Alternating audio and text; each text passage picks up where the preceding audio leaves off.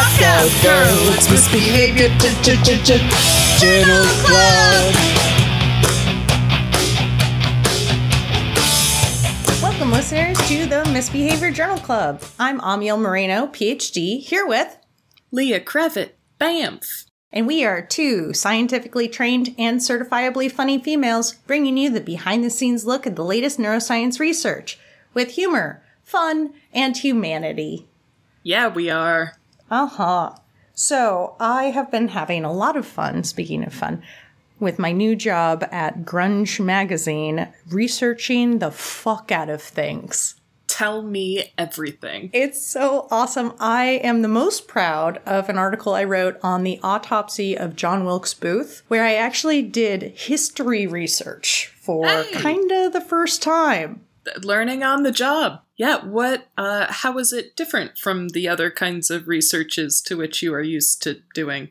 The databases of military information that was originally held in volumes and volumes of books haven't all been scanned and are available. And so I found a lot of citations to books that I couldn't go and verify. Right. There was a lot of that. Because I had this wonderful story from my childhood involving the National Museum of Health and Medicine, it encouraged me to contact them when I needed a particular picture. What is this story? Okay. So, the National Museum of Health and Medicine, it was the best field trip that I had ever gone on. The things that they had in like jars that were specimens from history were just so creepy and cool. I remember one of them was a mass of hair. It was in a particular like lima bean shape that turned out to be the shape of the stomach no, from which it was removed. I know. And they've got conjoined twin fetuses in jars, the bullet that killed Lincoln, and what they also have, the creepy thing that I needed a picture of, they have the three vertebrae from the neck of John Wilkes Booth where he had a bullet go through and mortally wound him. I have never thought about that before. Uh, Yeah, they were super creepy. They performed the autopsy and immediately just like took out those vertebrae, wrapped them in some cloth, and sent them off to what was at the time the Naval Museum. okay, did. Was What there the any discussion of reasoning? There was no, it's never been returned to like lay and rest with the body of. I think if you perform that level of treason, there is no bodily autonomy that you can be promised anymore. Just say fuck it? Well, definitely not back in the day. Definitely not. I bet the museum isn't getting as many cool new things as it once did, you know, before um, morality and ethics found their way to science. Uh, uh, also, just set the scene for me. How old were you? And what were your classmates interested in?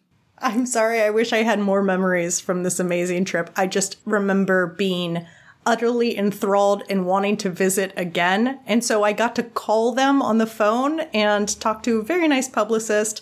She must have found the perfect job for herself because she was very well versed in the history of the particular thing that I was calling about. And she was a great publicist working with me as a person in the media wanting to get a picture. So when I was looking online for pictures of this vertebrae, because we fucking have it outside of the body, not buried, I could not find a high enough resolution for my magazine. They require a certain size of image and quality, and I couldn't find it. And so that's why I contacted them directly to see, well, you guys have a picture of it. Can you send that my way? So I think as of now, even though the formatting of it is a bit cut off, it is the highest resolution of that artifact in existence online. How did you come to know of its existence? What? Yeah, it was in some of the records of the autopsy itself that this was collected by one of the surgeons. What happened to the rest of his remains? What happened to his remaining remains? He was Were buried, then unburied, then buried again, and then unburied and returned to the family to be put in whatever plot they decided to put it in. That is quite a journey. Oof. Yeah, this guy was carted around everywhere.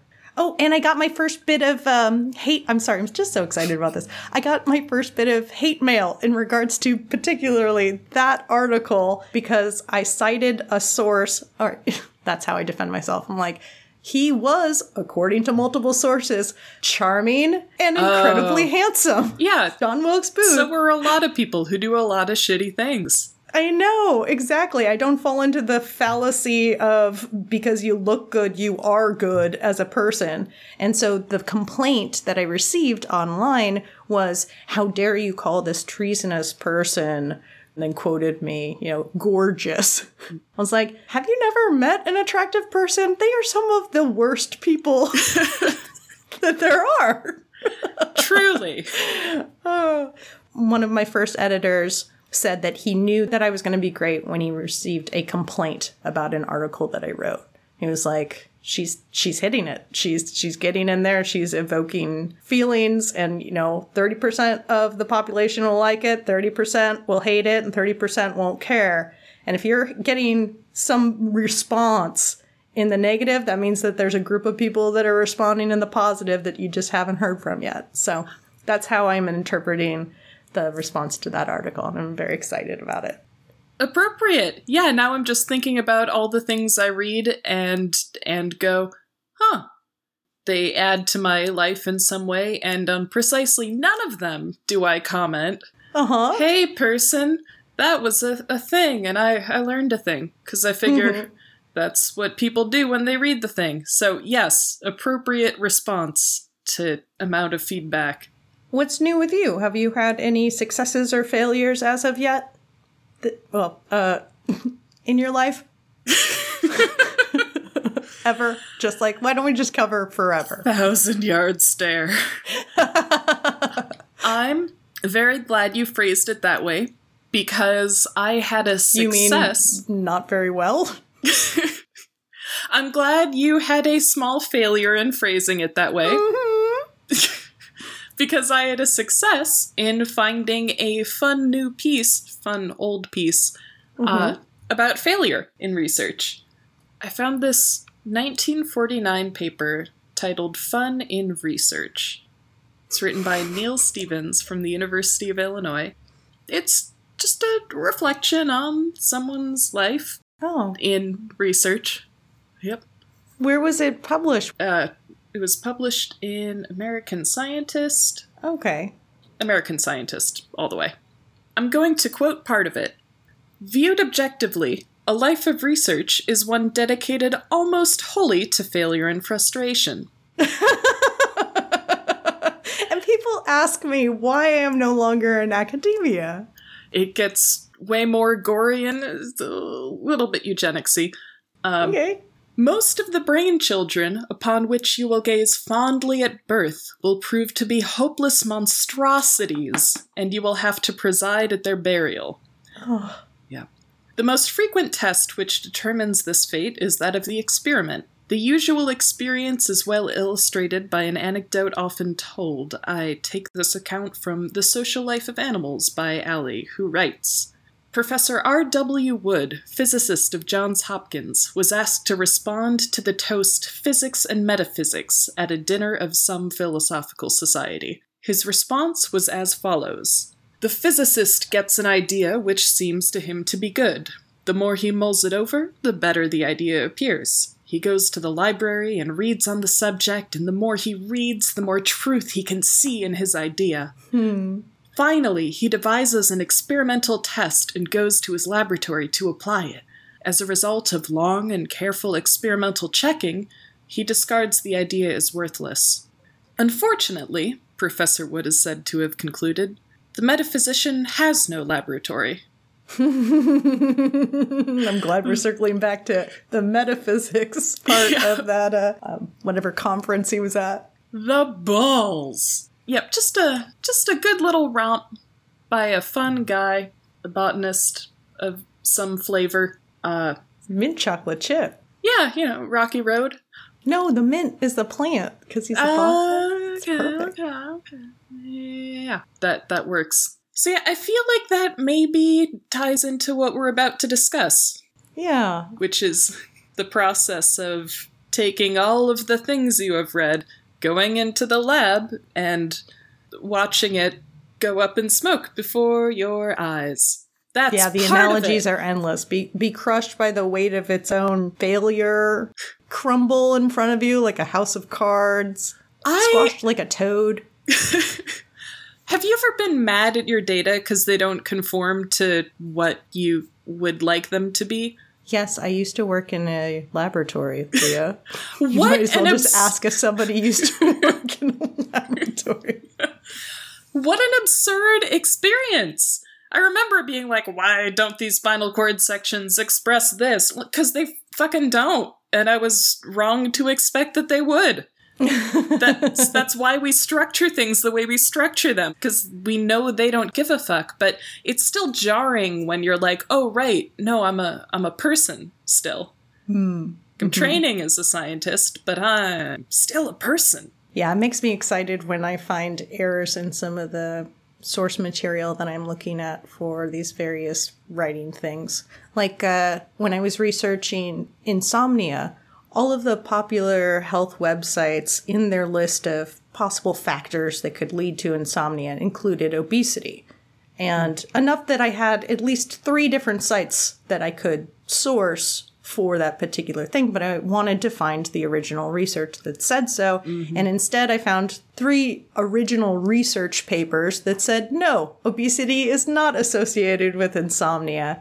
And I got to, you know, the best part of doing that legwork for maybe a half hour, maybe 45 minutes, was to not include a bullet point. Mm-hmm. That was my reward. makes you kind of want to put like this is where I would put a good evidence based argument for this thing. If I had one. Fairly odd parents meme. But wait, there's more. Ooh. I just I just love that he says this outright. Here we go. Most of your carefully planned experiments will fail. I do not know what the percentage of your failures will be, but Dr. Kettering has repeatedly set the percentage of failures at 99%. I can think of no other form of human endeavor, not even playing slot machines, possibly not even prospecting for gold, that offers so dismal a prospect of success. And then the next paragraph is headed Must this be true? Are there no safety islands? Perhaps there are some small ones. The field of plant anatomy seems to be one. he clarifies with an anecdote about a very certain plant anatomist, but I just I I wish it cut off completely right there and you could read that whole thing as just a dig on plant anatomists. I wish that was the end of his entire article. Yeah. It was just the one respite that you could find in the tumultuous seas of science is plant anatomy. Thank you very much. I won't be taking questions. You don't need to anesthetize them. They can't run away. They do it very slowly. Yeah. I've seen it argued online that um, florists are morticians for plants.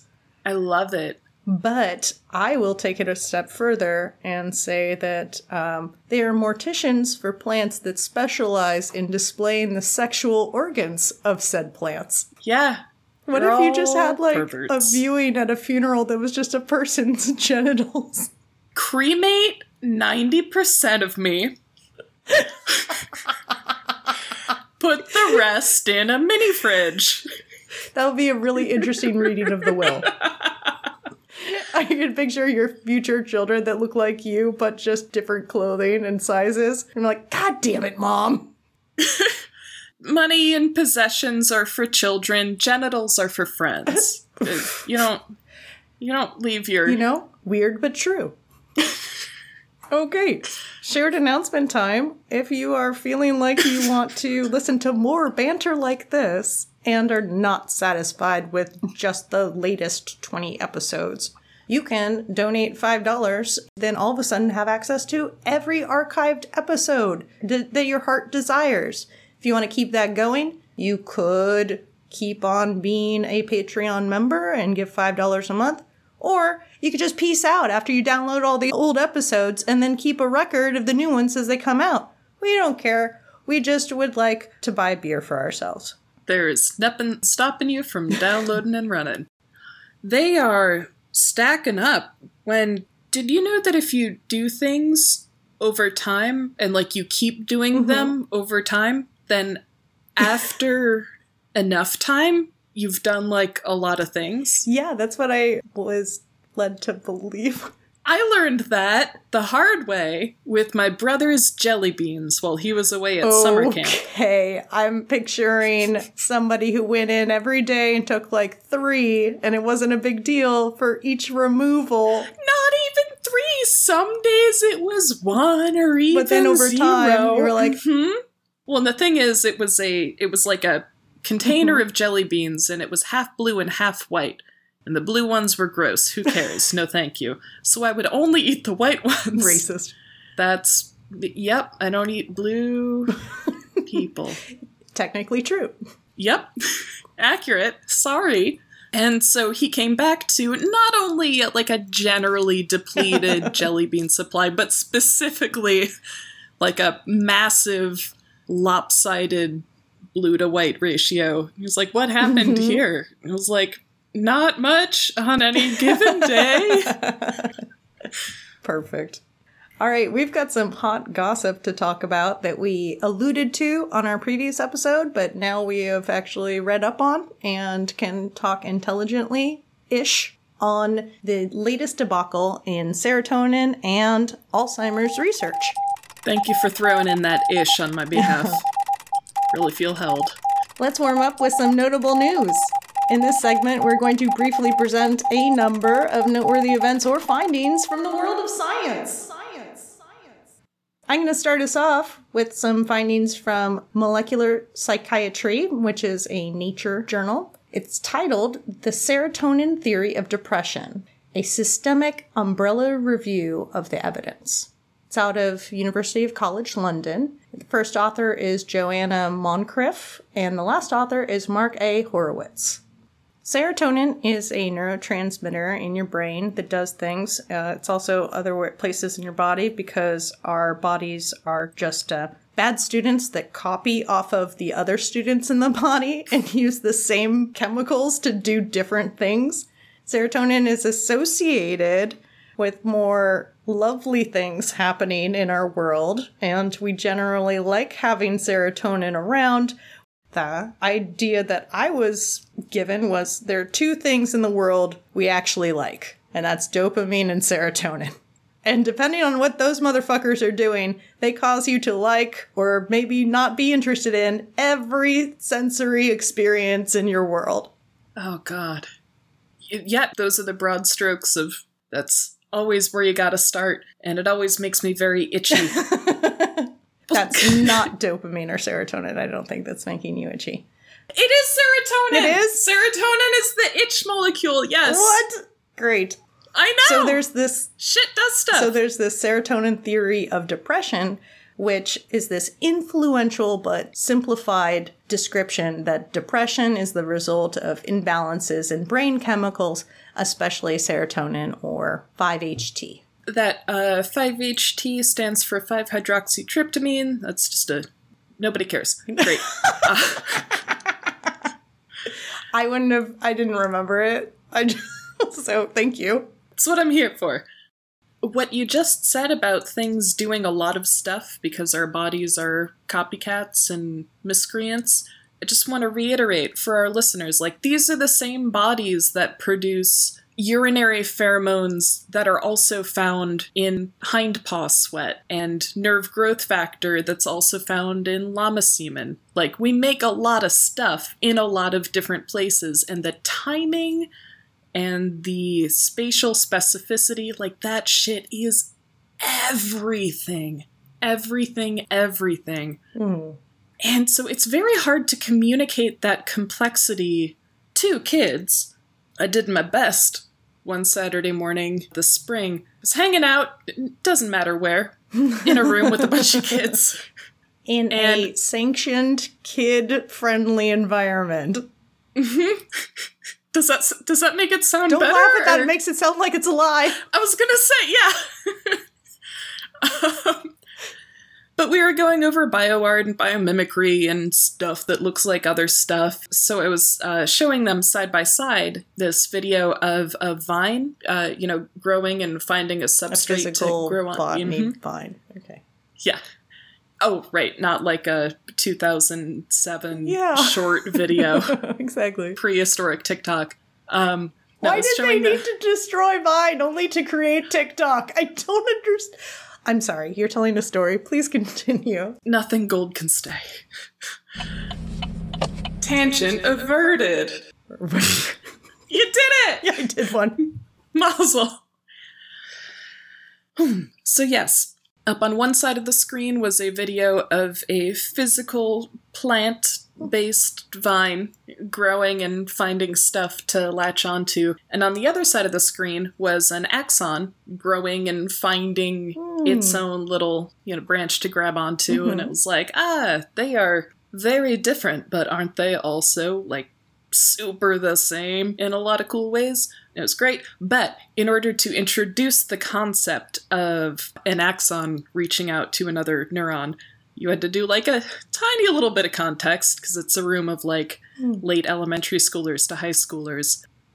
So I thought a pop culture way to get into it might be to ask the room Has anyone seen something online where someone's like, oh, that cute kitten picture gave me one serotonin?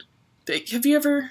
You ever heard No, anyone online referring to like But did the kids remember something like that? some of the high schoolers did? Okay. I was saying, like, sometimes people will colloquially refer to serotonin or dopamine as, like, equivalent to happiness, and that's hmm. dumb and don't ever do it. But the reason they do it is because those are some of the chemicals that one brain cell spits out at another brain cell when it's time to make us, in this case, happy. And I just like went straight along with like, and how do those cells connect with each other? And I was super ready to move on to that. And meanwhile, one of the younger kids was like, wait, chemicals in our brains make us feel happy? Oh shit. I was like, all right. oh, yeah, that. By the way, it's not angels. If you want it to be angels, it can also be angels. No, it but can't. that's the mechanism. Your face, Amiel.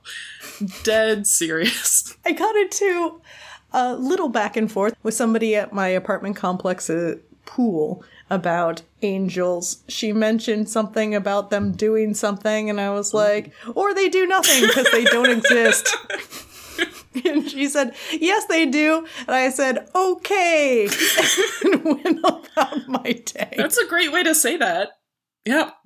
So yeah, I it was just a fun moment to have that kid be like, "Wait, chemicals in our brains are what make us feel happy?" And I was like, "Yes, and sad and itchy and hungry and nauseous and remembery and asleep." Wow. Oh, what a day for that kid. I wonder where I was when I learned that first. I don't recall. I remember in fifth grade being very preoccupied with a variation on the brain in the vat thought experiment. So, back in the 1970s, we were using tranquilizers as treatments for people who had different disorders. The problem is that tranquilizers can be harmful and cause dependency. And so, when mood altering serotonin reuptake inhibitor stuff was first invented in the 90s, it was seen as a, a great alternative to some of these other drugs. They implicated serotonin in the manifestation of depression. Uh, but there are all these different types of depression, and SSRIs have not been shown to work with depression associated with a greater risk of suicide. I read a short piece um, in uh, BMJ by Healy, and I'll quote it here that said, quote, the lowered serotonin story took root in public domain rather than in psychopharmacology. this myth that serotonin is is imbalanced in people that have depression was brought about by marketing for SSRIs. And the myth was co opted by these health markets and eventually doctors and psychologists and patients as a way of easily describing what this drug is addressing. It's an oversimplification, it's a shorthand, and that's kind of a big part of the story of this paper and the story of this mm-hmm. hypothesis. Basically, it's been a lot of psychopharmacologists being like, this was never, this was never mm-hmm. the this is never what experts thought was occurring. This was never the hypothesis. But we did think we were measuring SSRI's effect on behavior as something that was above placebo.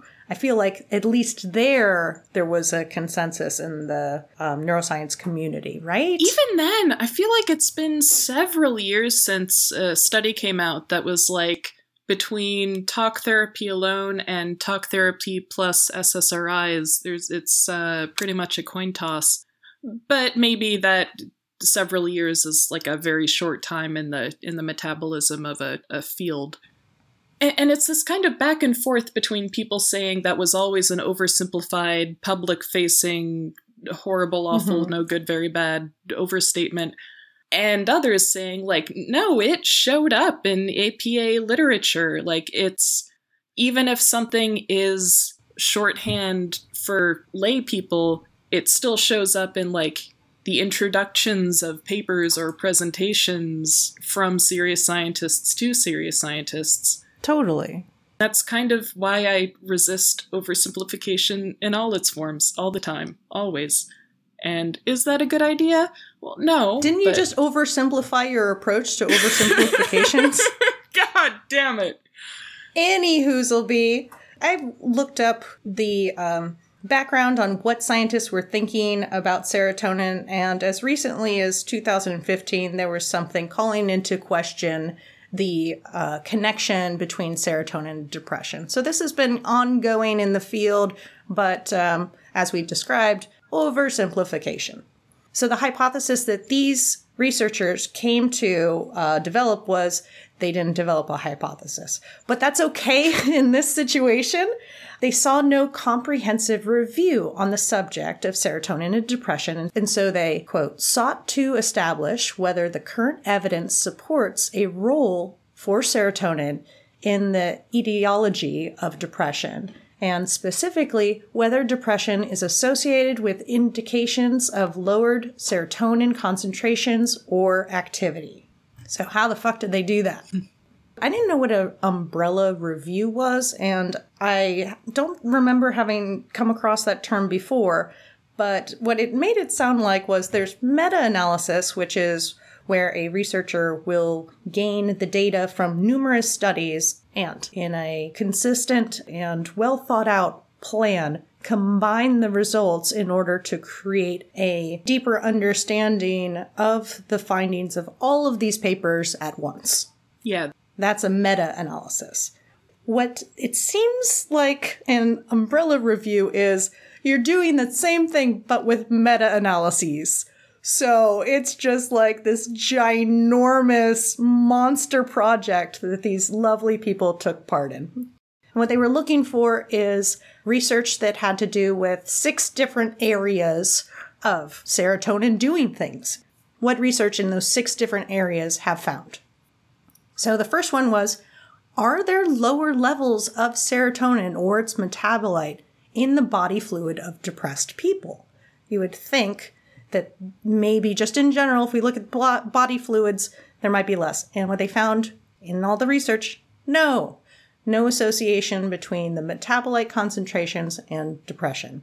This was mostly in uh, cerebrospinal fluid studies. That's not a direct measure of where serotonin is having its effects, but you might think if somebody's producing less serotonin, it might lead to less of serotonin. Similarly, I, I was first exposed to this kind of general principle when I was uh, reading about delusion formation and maintenance um, and the role of dopamine delusion? in that. Delusion. Delusion. Yeah. Like, like being um, delusional. a persistent, Yeah, okay. uncorrectable false belief. Yeah. Because we were talking about concentrations, I thought maybe I misheard dilution. a reasonable yeah but no um there was a study on blood dopamine levels or blood levels of some dopamine metabolite and its relation to propensity to delusion formation.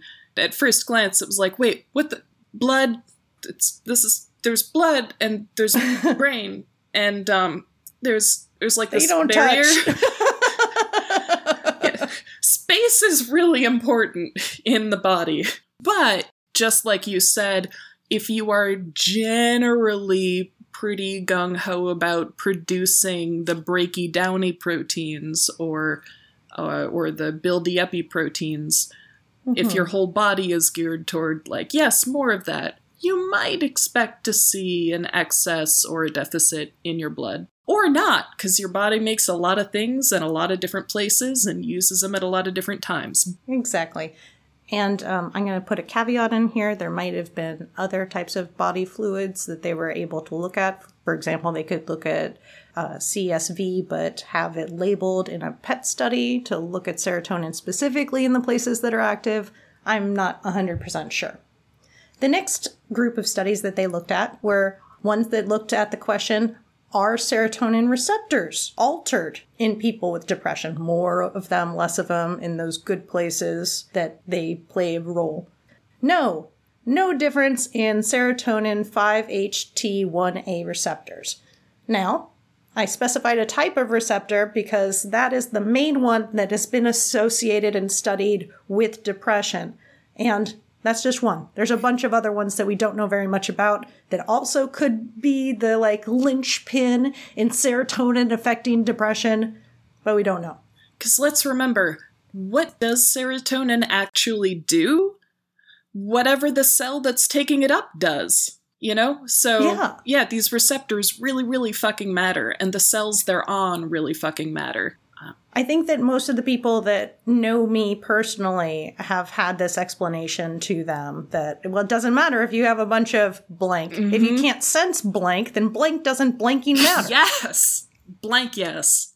Number three, are there higher levels of serotonin transporter or SERT in depression? This is a big one because from what we've all been led to believe and what the understanding was is that SSRIs are thought to inhibit the action of these proteins, these SERTs, these uh, transporters that are going to take serotonin away from where they're going to affect receptors of other cells to increase the levels of serotonin in the synaptic cleft, if I was getting fancy about it.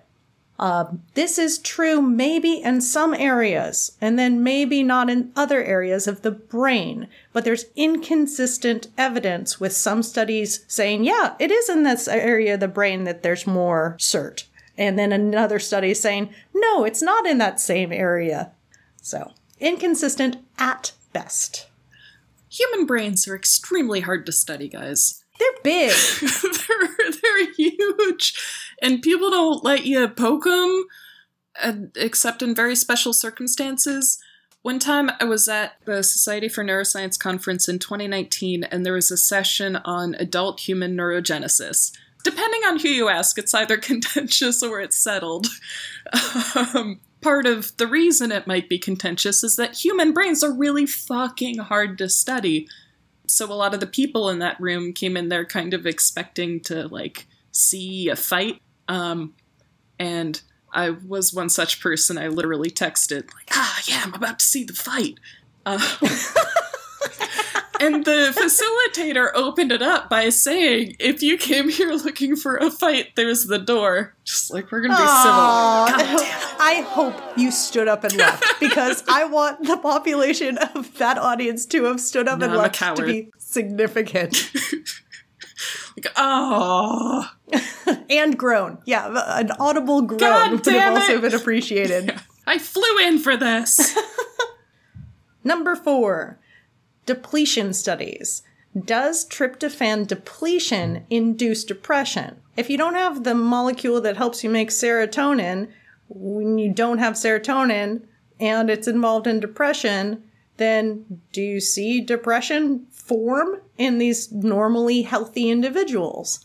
Uh, this is done via diet and chemicals, and I had no idea until I read this paper. I don't think it came up in any of the classes I actually took, unless it did. Yeah, very strange. I wonder how long the experiments are supposed to last before they measure if you're depressed or not. I could imagine it taking weeks before there's any sort of mood alteration. But apparently, this is a, an area of research that also shows no effect. And it goes back to episode 25 that we did on supplements that contain hmm. basic amino acids and the promise of effects on neurotransmitter production. Just because you're ingesting the building block does not mean that you're going to get more of the substance. Can you imagine what kind of effect this paper is going to have on the supplement industry? None! Number five, are there higher levels of SERT, the serotonin transporters gene, in people that are depressed? There's this uh, polymorphism in the promoter region of the SERT gene that they were thinking might have an influence on the amount of expression of the gene. No, no association between the polymorphism and depression in two very large studies and very high quality. Damn. And number six, is there an interaction between the SERT gene and stress and depression? The idea that it's not just this gene that's going to make you, you have to have something trigger it. You have to have uh, events in your life that make you depressed before you're depressed. This is just an area of research I'm not familiar with. I don't know how if they induced stress or they measured, you know, stress in the patient's lives recently and, and saw if there was a correlation or not. But there was no interaction between this gene and stress in depression. I do want to say a little bit about stress kicking off various neuropsychiatric shit cascades. Um, because I Uh-huh. want to. There's a common misinterpretation of that, and I want to head that off at the pass for anyone who's listening.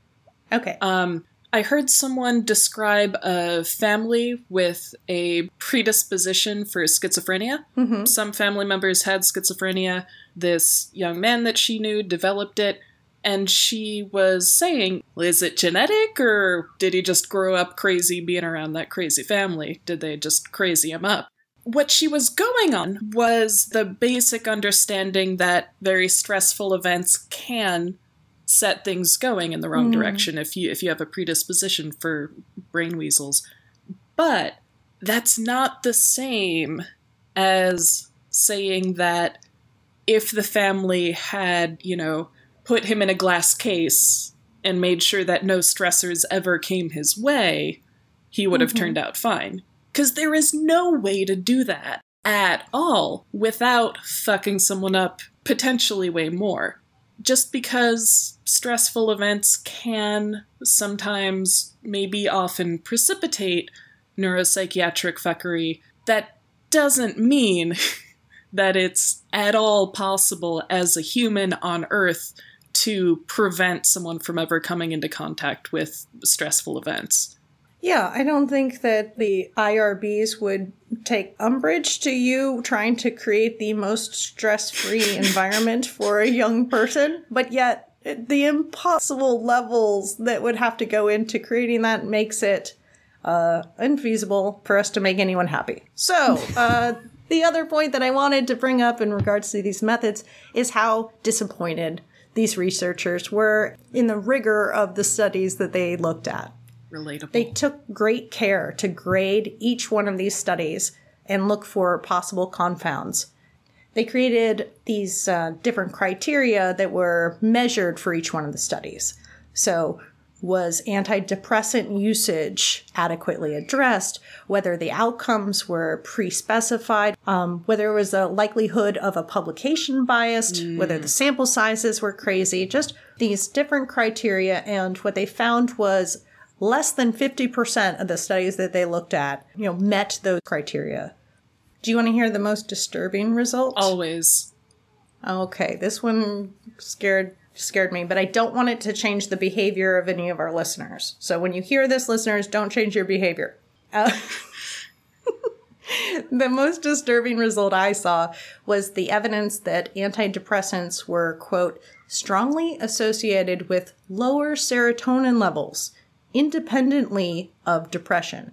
Meaning that, as they expanded on in their discussion, quote, long term antidepressants might produce compensatory changes that are opposite of their acute effect.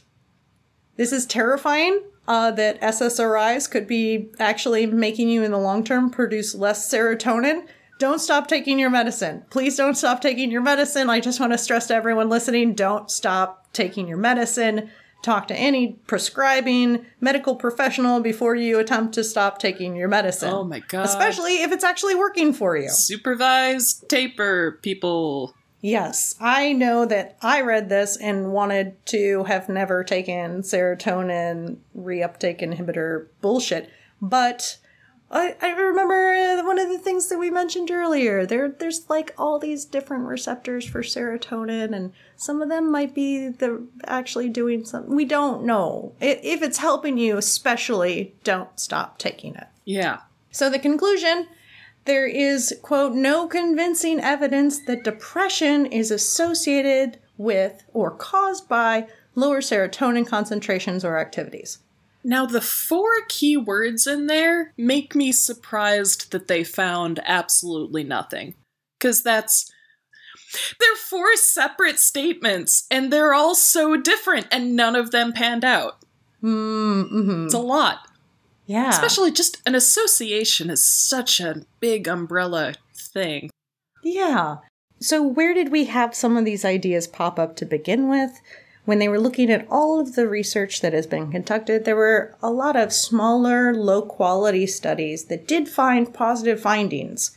And then those findings weren't replicated when we had bigger and, and more robust studies that were conducted more recently. And it's not that serotonin is irrelevant. Just relevant enough to be dangerous conceptually.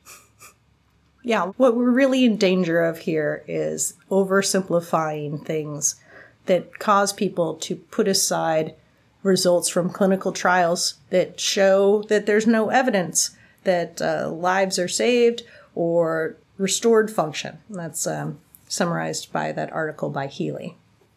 And while Amiel is blowing her nose, I'm going to go ahead and posit the totally uncontroversial opinion that part of why we're in this mess is that we're not great at defining function like of a person and just just measuring outcomes of depression related therapies in general. Oh, I think it's because a lot of our experiments, uh, unfortunately, have to do with the alteration of a black box.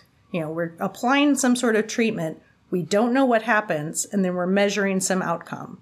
And so that's why there's these terms like it affects the function, it's associated with, because we don't know the actual mechanisms of it all the time. And that's why I like molecular science, is because it actually, like, those are the mechanisms, and they're looking at those little gears moving around. Adorable word choice. So, another thing that was a factor here is they didn't look at any non human studies. So, it might be that the serotonin reuptake inhibitors totally do change the behavior of laboratory animals consistently, and that may have led us the wrong direction. Um, there's also a bunch of different subtypes of depression, like I mentioned earlier. So there's nothing to say that postpartum depression isn't associated with serotonin, unless there's a study that I'm not aware of, which could be likely. What I'm trying to say is that there are other types of depression that this study wasn't looking at the research for. So we shouldn't just disregard serotonin completely. Yeah, and that's all I, I wanted to say about that study. That's plenty. As soon as you Yep. brought up postpartum depression, I just feel compelled to put a public service announcement out there that uh, postpartum psychosis is a thing. And Yeah. the reason I feel compelled to say that is that I had absolutely no idea until I was talking to someone who studied it and we were talking about other stuff. Hmm. Like, otherwise, that might not have come up for quite some time for me. Like, It sounds like you learned something. You're just describing the process of learning something. I learned something, but and like, hoping that you're teaching people right now. yes, and it, it's one of those things where it's a chance conversation way later in life than it should have been. So, hmm, like, hmm. there but for the grace of whatever caused me to interact with that person, caused me to learn it. It is pretty a big fucking deal. Actually makes some of those horrific stories you hear of mothers killing their kids a little bit makes them more I don't want to say palatable, but Understandable. understandable. yeah. Pregnancy is a hell of a drug. It's a horrible thing that I never want to do. So, do you want to talk about another way that science has failed? Let's do it. Okay. Awesome. So, most of my research on this came from a Science Magazine article written by Charles Piller. And it was a story about the findings of suspected fraud in Alzheimer's disease papers. Mm-hmm. So, just a little background and a huge paragraph that I'm going to read at you. One of the biggest mysteries is also its most distinctive feature the plaques and other protein deposits that German pathologist Alois Alzheimer first saw in 1906 in the brain of deceased dementia patients. In 1984, A beta was identified as the main component of these plaques. And in 1991, researchers traced family linked Alzheimer's to mutations in the gene for the precursor protein from which amyloid derived. To many scientists, it seemed clear that A beta buildup set off a cascade of damage and dysfunction in neurons, causing dementia. Stopping amyloid deposits became the most plausible therapeutic strategy. Note they said plausible therapeutic strategy, not good therapeutic strategy. And Leah got a little hard. what? Here's where I'm curious about the beginnings of this crazy story. We could think about it potentially like this. There are some neuroscientists out there that are taking their knowledge in the field and applying it to the stock market, which is what I want to do right now. Tell me more about how. It- yes, okay. In doing this, they saw on various forums in regards to uh, papers that come out um, that have questionable findings or data, they found on these sites that a particular group of research articles on A beta were suspect. What they did was they started to short sell Short selling is something that we all became more familiar with in the last couple of decades. It's just kind of betting against a company. So they were saying, this company, Cassava Sciences, is producing this experimental drug called Simuphilium or something like that, based on research that might be faulty. Let's bet against them. I I'm having trouble wrapping my brain around the unethical part of this because it tastes extraordinarily unethical, but I can't pinpoint the mechanism. yeah. I think the most ethical part of this story came from greed. if you want to know the truth.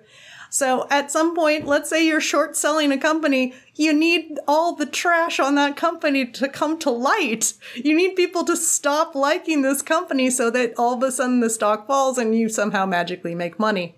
And to do this, these neuroscientists, who I think are still like completely unknown, hired an attorney who hired another neuroscientist to research this research. Wait, is that how the fraud came out? Yes. Okay, because I was thinking like that would be an awesome like f- force for scientific self correction if you just unleash these opportunistic neuroscientist would be investors. Like find the companies that you would most like to short sell, and then mm-hmm. we'll look into them.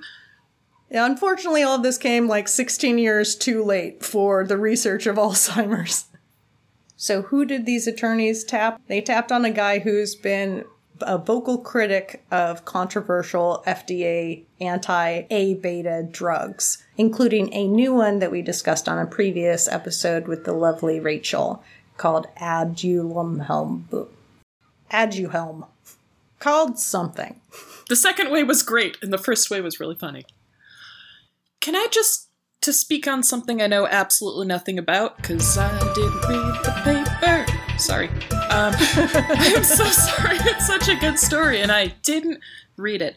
Um, it sounds like the dream of a certain set of scientists to have the thing that you've been a vocal critic about for a long time to have people with money and a mission come to you and say like hey can you find out more about this thing that you hate and why it's bad Mm-hmm. that, so, that sounds very nice Yeah, uh, this Matthew Schrag out of Vanderbilt University was paid, as far as we know, $18,000 to perform background checks on papers involving A beta plaques.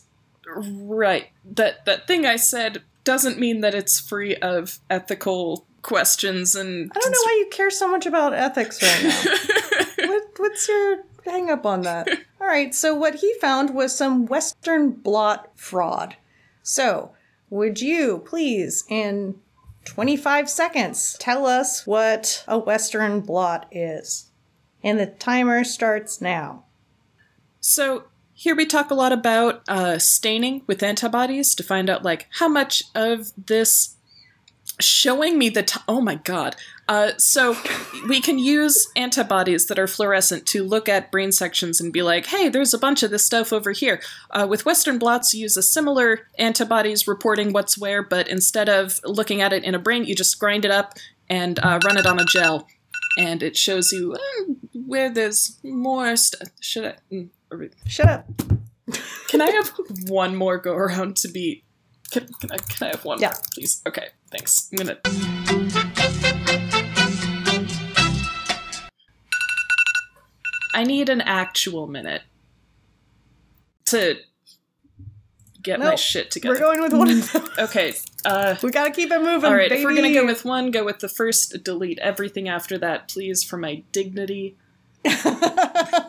Thank you. She had two Bless you. tries, and you are coming into the episode having not heard the second. So, a Western blot is a way to measure the amount of proteins in a tissue. And you do this by attaching something that will allow you to visualize the protein and allow it to move via electrophoresis through a gel, separating all the different types of proteins out so that you can then take a picture and measure the amount of the protein in your sample. It's called a Western blot because the first type was called a Southern blot, named after British molecular biologist Edwin Southern. And so, as a fucking science joke, any of mm-hmm. the other blots using electrophoresis and these gels, they just named Western, Northern, because dorks. Because dorks. And I love that little fact. Me too. And while we're on the topic of electrophoresis, it there's We're not on that topic. No, we got to. okay. It, it's just this twenty seconds or less. It can be really hard to intuitively understand why a bigger protein might take longer to get across that gel, or why a protein with a certain charge might take longer to get across that gel. When you think of a gel, don't think of a uniform substance. Think of like a ball pit, like a protein or a DNA chunk is actively moving and elbowing its way through hmm. solid ass molecules suspended in a gel. That's what we mean by running it through a gel. cutting it all out. Okay, so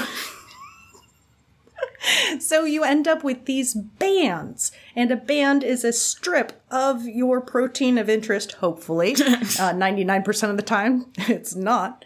So you can measure how much protein there is when you take a picture and you measure how much stain is in that band.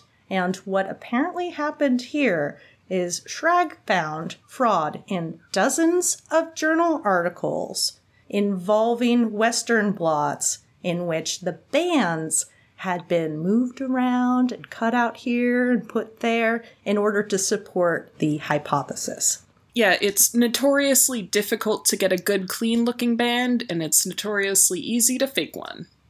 Yeah, that brings us to could Amiel fake a Western blot? The answer is yes. I am very confident with my small amount of Photoshop skills that I could totally fake a Western blot. It would not be that hard And that's scary to me. I am adding that to my fantasy course catalog at Imaginary U. Okay, we we've got it. Deceptive Photoshop. Yeah, 501. applied fraud. Learn about the technique by defrauding your fellow scientists. So, the research that this fraud existed in was that of Sylvain Lesné. And uh, Sylvain Lesné was the first author on a number of papers that involved A beta star 56, a particular size, that's what the 56 represents, is the size of this A beta chunk that could make up these plaques. In a 2006 paper by Nature, Lesné, the first author, and Ashe, another very prominent researcher in the field, published results that indicated that the amyloid beta plaques were made of this particular version of the protein. My personal headcanon, uh, the thing that I choose to believe is that this Ashe is related to Arthur Ash, who did the conformity experiments. Uh, get a bunch of people in a room, show them three lines or two lines or something that are clearly different.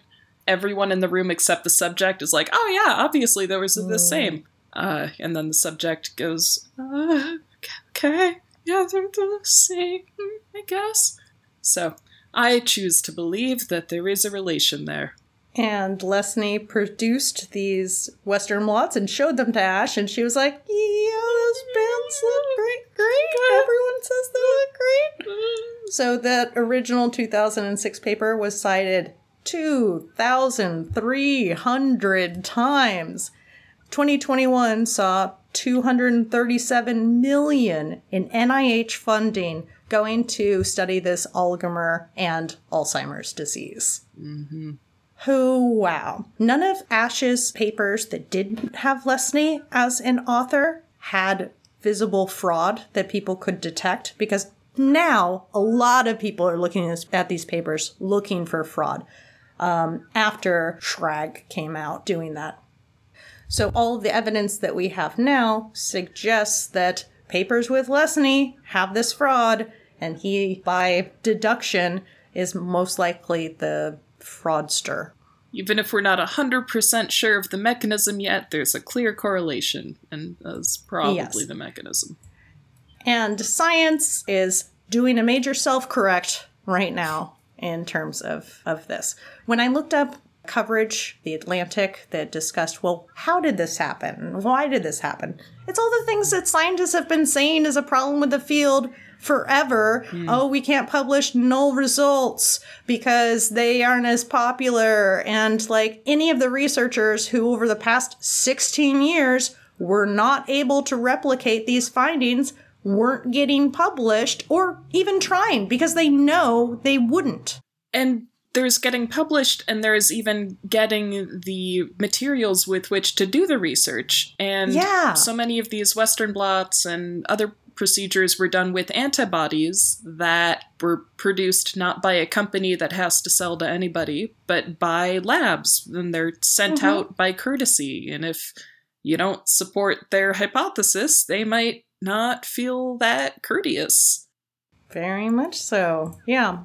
Basically, that Atlantic article was worthless. Fuck you, author. I already knew everything. Um, so, crazy drama and really cool uh, being able to research it. I'd like to really thank Piller for doing that great work and allowing me to just uh, simplify it and add some jokes with your help. Thanks, writers.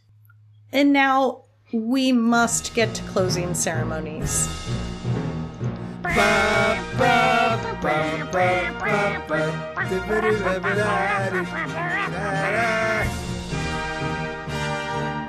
Closing ceremonies is uh, where we say goodbye by giving you just a little bit extra. If we haven't given you a pound of flesh already, here's another one that you can be like, oh yeah, I I, I heard this one thing at the very end that I'm gonna gonna take away from that episode. They're takeaways. What's your takeaway this week, Leah? A callback to earlier in the episode.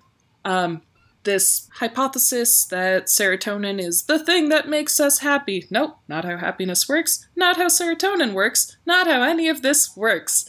But we can see it seeping into popular culture in places like television. So, if you would like an example of how oversimplified to the point of shittiness hypotheses play out in IRL, um, you can look at an episode of Nathan for You, season 3, episode 7. He is trying to prove that he is a fun person to be around. So he, yep, he obtains a potential friend on Craigslist, secretly takes his urine at the beginning of the experiment, does a bunch of fun stuff, secretly, mm, openly, but for nefarious purposes, collects his blood at the end of the day, and compares serotonin and dopamine levels in his urine pre trial to serotonin and dopamine levels in his blood post trial. Um, Why yeah, is there a different bodily Mhm. fluid used here? Mhm. What? Mhm. Why? none of this is at all a good idea. Well, he didn't need to pee at the end of the day. well, yeah, no, that that thing you did, the raising of the arms, the the shaking of the head, the the face contortions, those are all hundred percent appropriate. If you want to go feel smarter than a TV guy, just watch that episode and be like, two different fluids. What are you doing? And I mean, perhaps that was the point Well, of what the did whole he show. find? a slight of a slight elevation and I think dopamine, but th- he didn't find anything because you can't Bad compare. science. Yep, yeah, Yeah. Oh, even if it Very was cute, pre-trial urine to post-trial urine, it would still be dumb. But yeah. But actually, but actually, it's a good reductio ad absurdum. Like if you want to take something, I know what those words are. it's But for the list, for the listeners, could you it could you explain it, to them? if you're listening to this and going, there's no example of someone taking this so far, it's just obviously super stupid on its face. Here's an example of that. Here's like a mega bad case study that's stupid in all of the ways, so you can just start anywhere and start unraveling the the thread of stupid. I don't understand. So the takeaway is this guy did a stupid thing. Yes. Uh, the takeaway is these things seep into our pop culture. If this is the first you're hearing about any of this, it's not your fault. We're just fucked. Yeah. All right, so I would like the listener to take away the fact that not that the fraud occurred, not that the mistakes occurred, but that we are correcting them openly and honestly. That science is self correcting, much like uh, an analogy that Leah particularly likes that we will not get into, but you can enjoy in our previous episode. Nice plug. Um, but that science corrects itself over a very long amount of time. It takes time for it to perform the self correction that is the best part about it. yeah. That's that's cold comfort to all the people who were who were going and kind of disentangling this rotten base of some some work that they've built up. But it's true. Yeah. That that time that they're putting in is time very well spent. Mm-hmm. I think that there were some people who were researchers in the field of particularly Alzheimer's who were saying that they had been suspect of these results for a while. And I think that maybe another takeaway would be listen to the people who are telling you things that you don't want to hear. Hmm. There, that's a good one. Yeah. You can please follow the show on Twitter at misbehaviorjc, or you can just take over the Twitter for our show. That would be nice, having somebody to do that for us because it's a lot of work.